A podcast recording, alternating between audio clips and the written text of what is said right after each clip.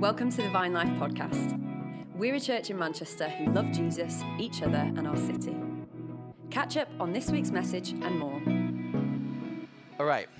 Um, going to do something weird. Get, get your hands out. Okay, show me your hands. Now, um, have a little look at your hands. It's all right. Keep looking at them. You know that whole phrase, like the back of your hand. Do you know the back of your hand?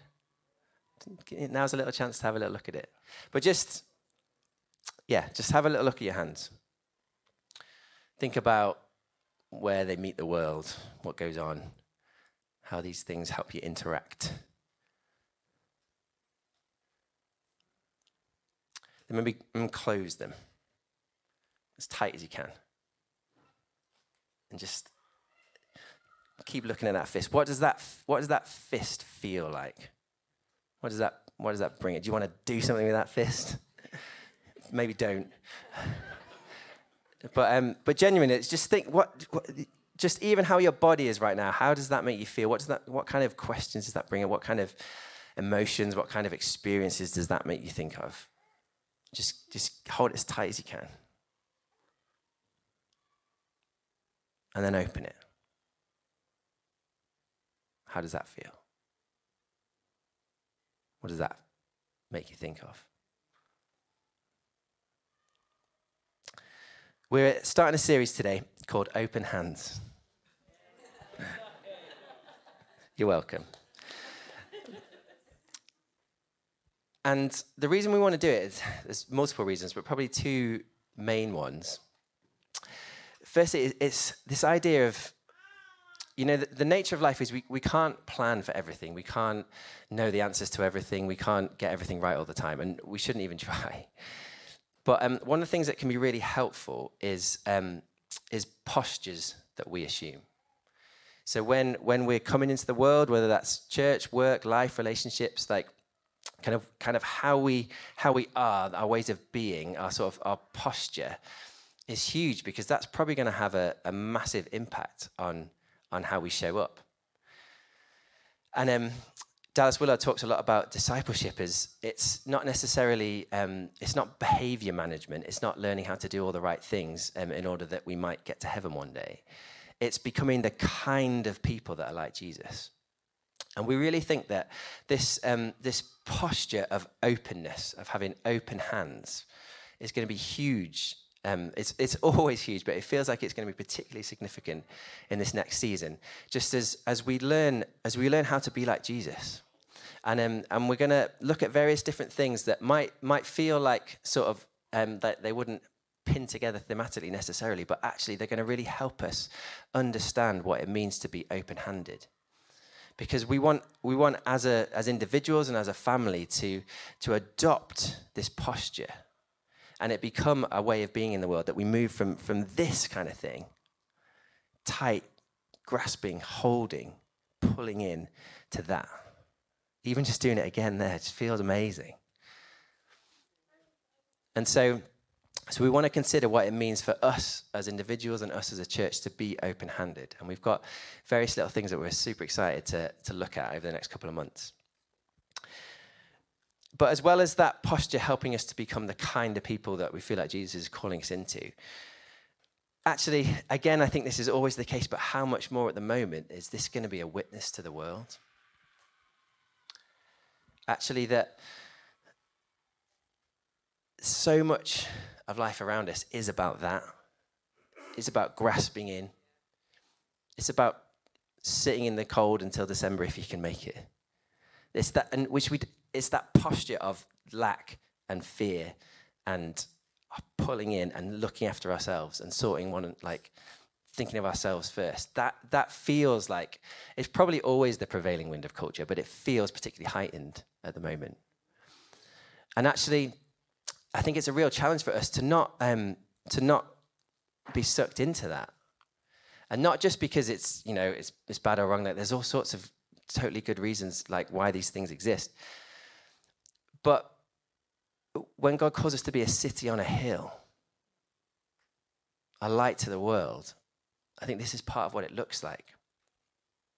We think so much about all our amazing, our amazing projects and plans and um, how we're going to, you know, redeem culture and do all this stuff. And, and I'm for that. I'm well up for that.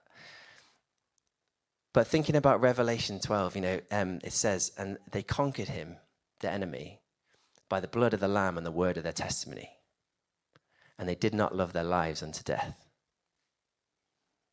Victory comes for God's people because of the blood of Jesus, because of our witness to it, our stepping into that story, our declaring it to the world, and a recognition that actually the ultimate thing that would bring fear and doubt and, and closedness, that idea of death, the end, actually, that is not even a challenge for us anymore. That ultimately we trust that the glory of God is that we will live eternally with Him. And actually, as people in this world, we can be people that are living with that hope.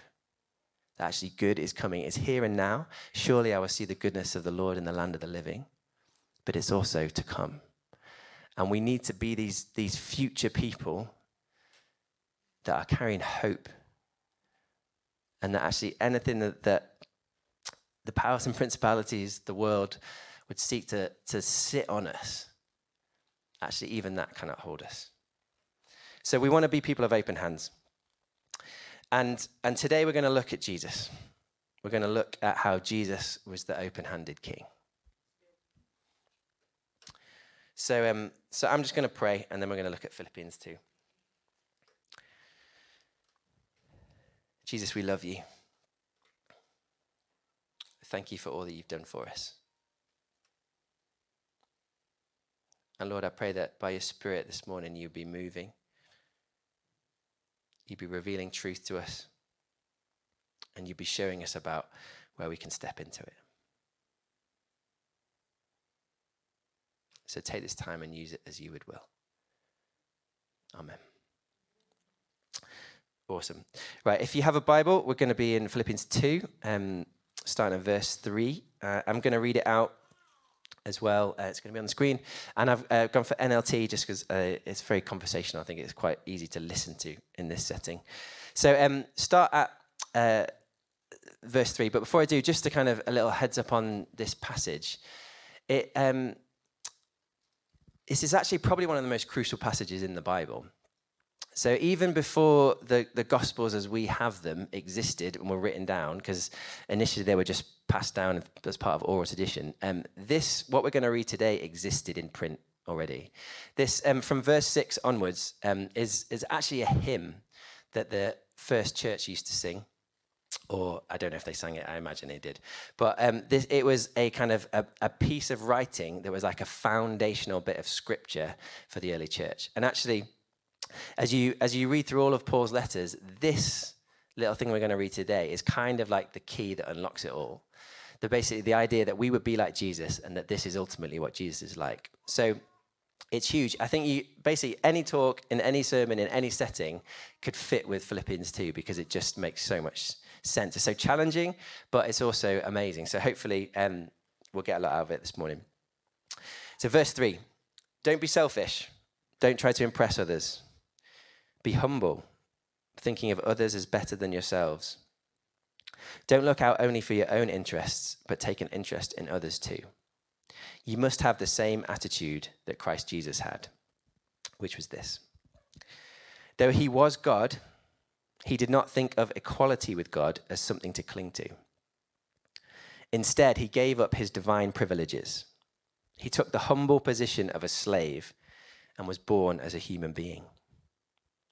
When he appeared in human form, he humbled himself in obedience to God and died a criminal's death on a cross. Therefore, God elevated, elevated him to the place of highest honor and gave him the name above all names, that at the name of Jesus every knee should bow, in heaven and on earth and under the earth, and every tongue declare that Jesus Christ is Lord to the glory of God the Father.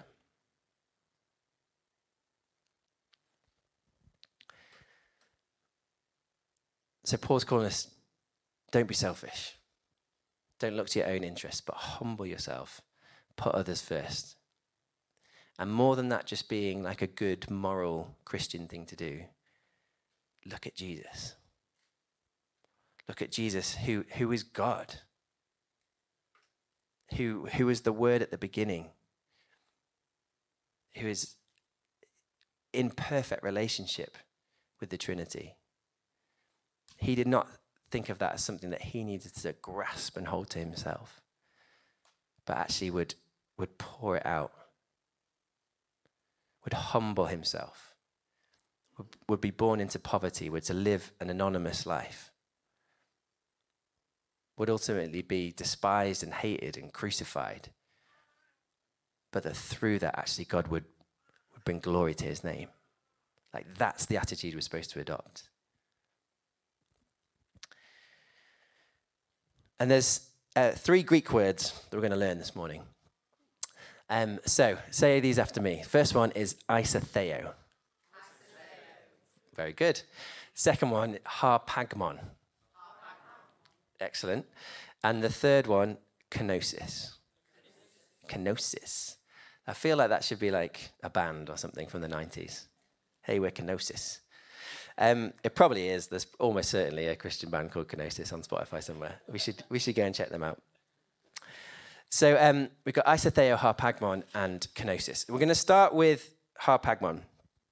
So this, uh, in verse 7, um, no, at the end of verse 6, sorry, it, in the, new, uh, the translation I just read out, it said it talked about um, though he was God, he did not think of equality with God as something to cling to or to be grasped at. So harpagmon is, is that. That is harpagmon. It's the grasping. And, um, and it's, there's probably numerous ways that we can think about um, what this is like. If, if you imagine a politician, if they were kind of running a campaign and looking to get elected for something, maybe there's a fundraiser happening, uh, they might walk into the room and then they're sort of moving around the room and they're sort of chatting to all the special interests, working out who's got money, working out who's got influence and power, and you know who needs to be um, talked around. And what they're doing is they're they are harpagmoning around the room. They're walking around and they're pulling in the, the resource that's in the room, the power, the influence, and they're pulling it in for their advantage in order to advance their thing. So that's that they're grasping what is there and taking it to be used for that campaign. Um, we could also think of it with, um, with this guy. So uh, we had Narnia last week. We've got some Lord of the Rings this week. Um, so we've got over here, we've got Sméagol. Actually, it's already started at this point. So um, he, he's just killed his best mate for a little ring. Um, but obviously, it's the ring of, of power. It's this, this thing that has just already, he's just found it in a river and it's consumed him. And he wants it so much. He probably doesn't even know what it is, but he wants it so much that he's prepared to murder his friend. Um, and then obviously, oh, sorry, can we have it back. Uh, and then that's him right at the very end. Uh, to death, he's loved his ring. And he's, he's literally going into the fire, dying with it. It's not going to help him. He can't use it. And, he's just, and we see we see the sort of a very pictorial image of Harpagmon. Like this thing was so important to him that nothing else mattered. He just and he grasped it and he held onto it and it consumed him and it and it took over him. In his um, address at the funeral of Queen Elizabeth, Justin Welby said this People of loving service are rare in any walk of life. Leaders of loving service are still rarer. But in all cases, those who serve will long be remembered, will, will be loved and remembered when those who cling to power and privileges are long forgotten. Even we know that grasping isn't good. And we actually we esteem those who don't do this. But it is ultimately almost just like the very air that we breathe. The fact that people will just jump over one another to get what it is that has consumed them and that what they feel they need. So um, Harpagmon could look like loads of different things. It could look like, you know, power, influence. And in, in those quite obvious examples when they talk about politics or leadership or magical rings. But um, it can also, it can look like all sorts of things. Just how, like, how, you know, I talked very briefly last week about how we try and control our relationships or maybe just try and bring, just through a lack of whatever, just try and clutch. Sorry, I can't think of any way better articulating than just doing that. But hopefully, we know that that is something that is, is very close to all of us all the time, that, that harpagmon. But go back a little bit at the start of verse 6. Um, so he says, Though he was God, he did not think of equality with God. So this is where isotheo comes in. So isotheo, that's the equality with God. And firstly, this is really interesting because it was a very bold political statement that the early church was making. Because actually, the word isotheo was used in the first century, but it was used by Caesar to describe himself. And what Caesar was doing was saying, Look at me. I'm almost like this, this thing, this, this mortal that has been elevated to this status that is, I am equal with God. The, the picture of Caesar's face on the coin, that was them, he's saying, I'm isotheo. As far as everyone else is concerned, I'm, I'm as good as God here. So for Christians in a persecuted environment to refer to Jesus as the isotheo, that was a huge deal. They're saying, actually, no, there is, there is one who is higher than you. And even I just I heard something on the radio about Queen Elizabeth, and it was amazing. She's like, ultimately, she knew that there was someone else to whom she bowed the knee.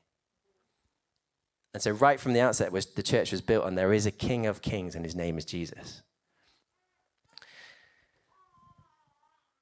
But also, it's, it's interesting in this context because it's saying that actually Jesus was equal with God.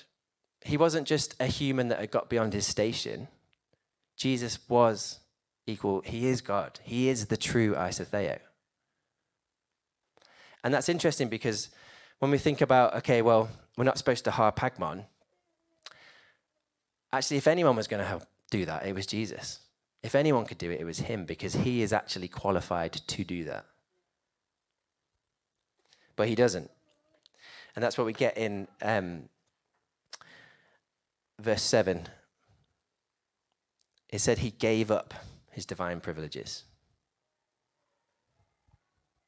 he humbled himself. And it's, this is the idea of kenosis. what have you got going on over there, Moses? Tell the class. um, it's this idea of kenosis. So Jesus was the isotheo, and but rather than grasp, rather than pull everything into himself, he did the opposite. He did kenosis. He emptied himself. That's what kenosis means. It means empty. He poured himself out. He humbled himself. Rather than just enjoy that privilege that was being in the Godhead, the perfect love, joy, peace for eternity, rather than just cling onto that and enjoy it for himself, he instead, he humbled himself and became a human. He poured himself out. There's another way of understanding the word kenosis, as well as just being poured out. It's the idea of, of self limiting.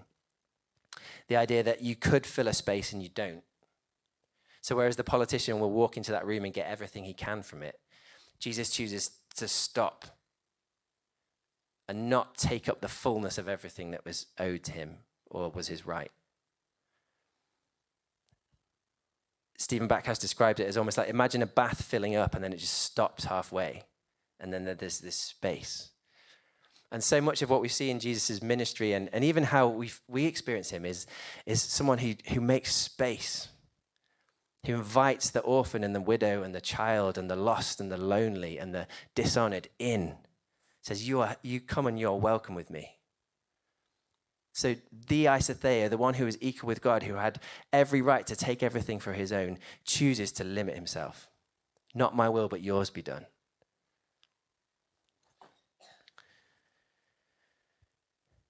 And then verse 9, therefore, God elevated him to the highest place of honor, and gave him the name of above all names. Every knee will bow and every tongue will confess that Jesus Christ is Lord. So not only is this, this just an admirable thing that Jesus is doing, this is actually this is how God wins. This is his plan. This is how he brings about the coming of his kingdom. It's not through power and influence and all the things that we would naturally esteem, but sacrifice love, humility, service, all those fun, exciting words.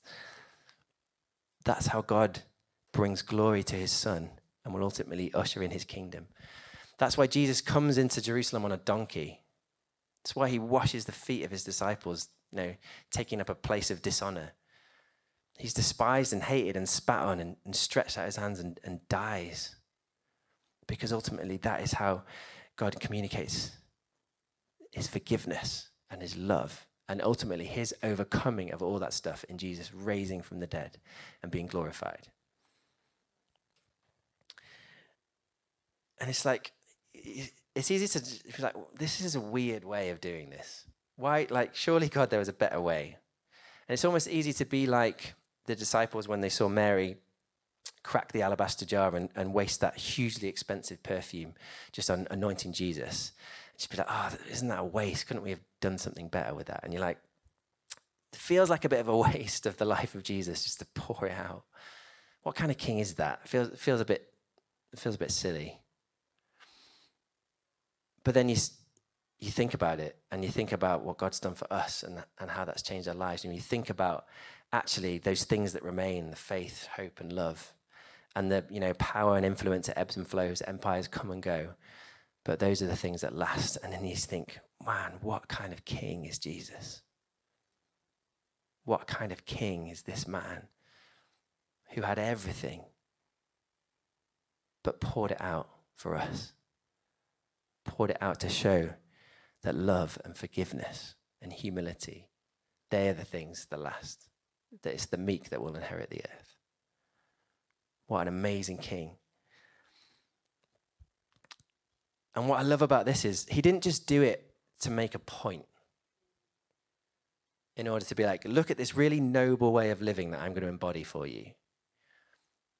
He did it first and foremost for me, for you, so that actually we could, we could have forgiveness, so that we would come back into God's family, so that things that were separating us from God would no longer be a problem. You know, John 3:16, for God so loved the world that he gave his only son so that whoever would believe in him would not perish but have eternal life. Jesus did this for you. So you could know him.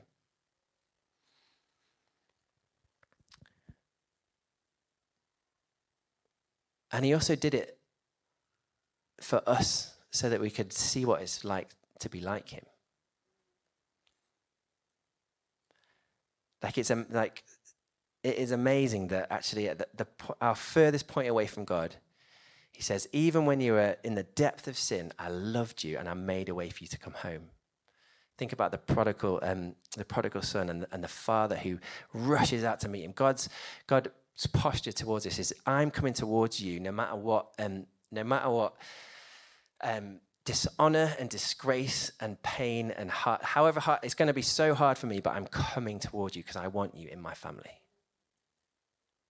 And jesus did that for us and he scoops us up and that's something we, we just will never get over.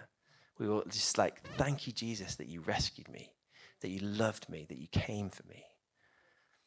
Thank you that you saved me. And if, if that isn't you if you haven't said yes to jesus if you don't know him there's no king like Jesus. Like he is the Lord of Lords. He, he was God. But he knows you. He knows the number of, of hairs on your head. He loves you and he's for you. And wherever you are on that journey, whether you feel close to him or, or far from him, you can always just turn and say, Jesus, yes, I want to be with you. I want to be your son. I want to be your daughter that is always open to us. But what I love as well is, and, and Paul sets this up in the, the verses three to five, he's just like, yes, this is what Jesus, this is who he is, and this is what it's like, and, and, and it means we can be in his family, but also this is what it looks like to live like him. This is what the posture of our lives should be. That actually, there is, there is that moment of salvation when we, when we come into God's family, but there was also a process of sanctification, of being made constantly more and more like Jesus. Like it, that's, that's why Christianity is not, it's not about you know, getting a barcode on your arm so that when you go through the scanners at heaven's gates, they say, yes, you can come in. Like Jesus has fullness of life for us now. And that looks like transformation. That looks like becoming the people that He's called us to be. That looks like the reordering of society around Him as Lord to be like He always intended. There is a, there is a process that God has been enacting and will continue to enact where He is He's changing and transforming. And this Philippians 2, this is our model. This is for how we access it. This is how we grow as individuals and how we share that light with the world around us. Is we don't see what we have as something to grasp and hold on to, but we, we lay it down, we pour it out for the benefit of others. We're just going to read um, some stuff from Romans 8. Um, so, again, it should just come up on screen. Starting at verse 10. And Christ lives within you. So even though your body will die because of sin, the Spirit gives you life because you've been made right with God. The Spirit of God who raised Jesus from the dead lives in you. And just as God raised Christ Jesus from the dead, he will give life to your mortal bodies by the same Spirit living within you. Therefore, dear brothers and sisters, you have no obligation to do what your sinful nature urges you to do. For if you live by its dictates, you will die. But if through the power of the Spirit you put to death the deeds of your sinful nature, you will live. For all who are led by the Spirit of God are children of God. So you have not received a spirit that makes you fearful slaves. Instead, you received God's Spirit when He adopted you as His own children. Now we call Him Abba Father. For His Spirit joins with our spirit to affirm that we are God's children. And since we are His children, we are His heirs in fact, together with Christ, we are heirs of God's glory. Yes, so good, right? And J.I. Packer describes the fact that we're adopted into God's family as the highest blessing of the gospel. You know, we need to be justified, we need to be made right with God, but that's sort of like the doorway in. But actually, the whole point is that we are sons and daughters who are accepted into God's family. And that is incredible. we haven't finished verse 17. But if we are to share his glory, we must also share his suffering.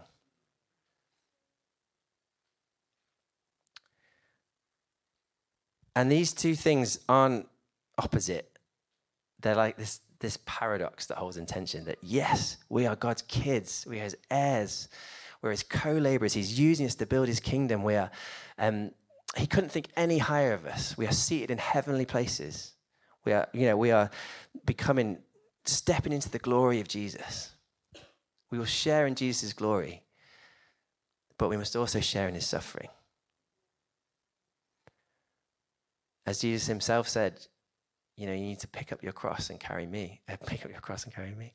Pick up your cross and carry it every day.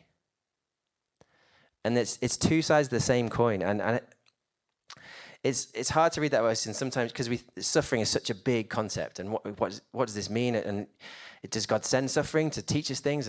No, I don't believe He does. What I how I read this, particularly in the light of Philippians two, is that actually that suffering is that is is that is being prepared to open ourselves up, to humble ourselves, to think of others as better than ourselves to not see the rights and privileges and advantages that we have as things to grasp and use for ourselves, but to use for the benefit of others. Which is hard. It sounds amazing on a Sunday morning, but it's hard. You know, and like I said already, Jesus had to wash 30 people's feet. He had to come in on a donkey. He was beaten and whipped and spat at. Humility costs, but it is the way of the kingdom. And in, in, in and choosing that as our posture, we're actually choosing to step into the way of Jesus and choosing to step into that same process of glorification that God has already shown us, that same resurrection that is happening.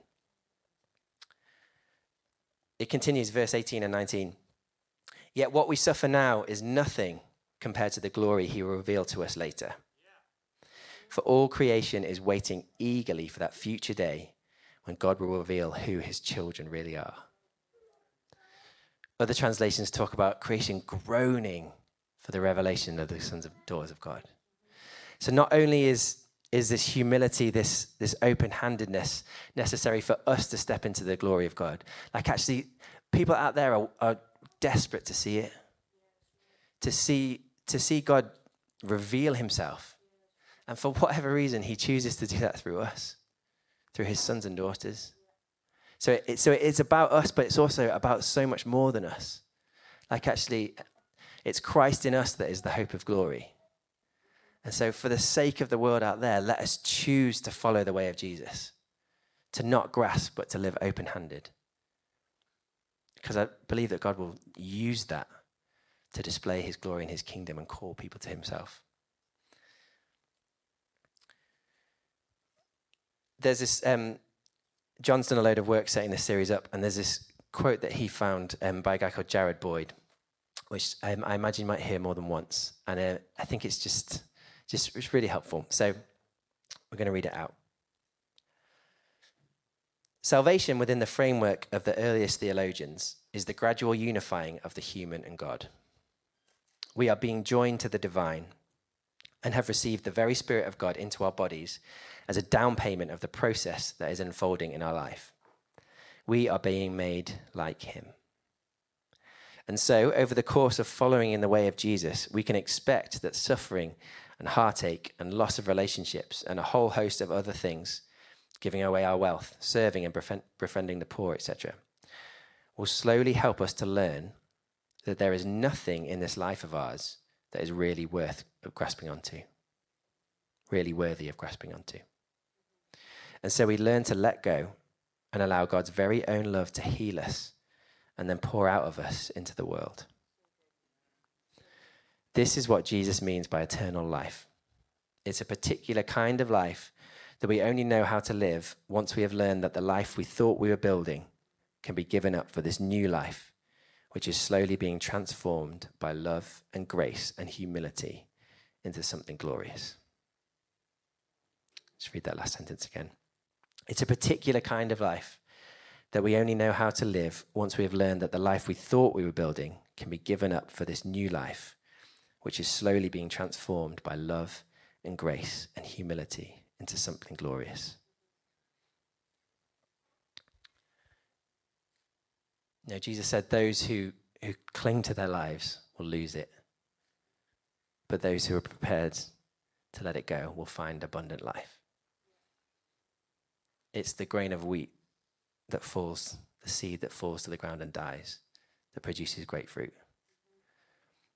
And ultimately, that's the call of Jesus on us. It's a call into sonship and glory, and but it's it's through death. It's through the letting go of the things that we imagined or thought were the most important, and actually then receiving what is even better. You know, I, one of my favorite pictures of the kingdom is when Jesus walks through the locked door when the disciples are in the upper room in John 20. And it's rather than him being like this ethereal ghost that wisps through the keyhole, the reality is he's more real than it. He's more real than it. He's of, he's of greater substance. And I just know that as we adopt this posture of openness, of letting go of the thing, and it's, it's hard. It's hard. It's not easy. But as we do, we will find that there is something fuller and brighter and more substantial, more real, because it's the God's kingdom.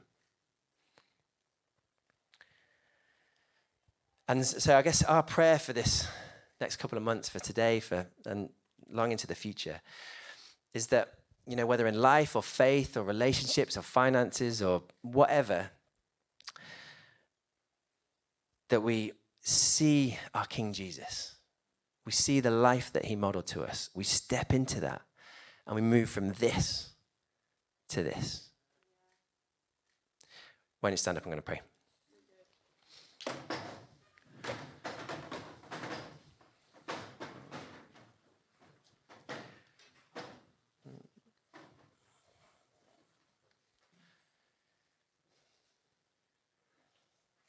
Jesus, we love you. We thank you for your sacrifice. Thank you that you showed us the way to abundant life. And at times it's a way that doesn't feel like it makes sense. But God, we trust you. God, and there'll be days that we find this easy and days that we find it impossible. And I thank you that you love us the same. But Lord, would you help us to adopt a posture of openness? To be a people whose hands are open, who aren't grasping. And show us, even just little by little, the little choices and thought patterns and things that we can do to start to say yes to that. And I pray that as we do, God, we would experience the abundant life that you promise. Father, thank you that there are limitless resources in heaven, that there is no lack with you. And I pray that as we learn how to open ourselves up to you, to consider others better than ourselves, Lord, we would be blown away by your abundance. And Jesus, just remind us again that you, you came for us, that you emptied yourself for us so that we could know you, so that the world could know you. And just, God, maybe we never lose the wonder of that.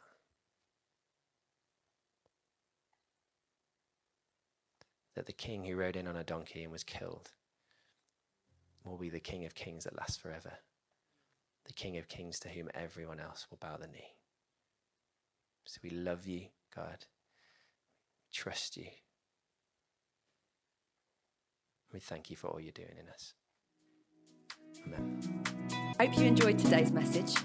If you want to find out more, head to our website, vinelife.co.uk, or follow us on Instagram. God bless and see you soon.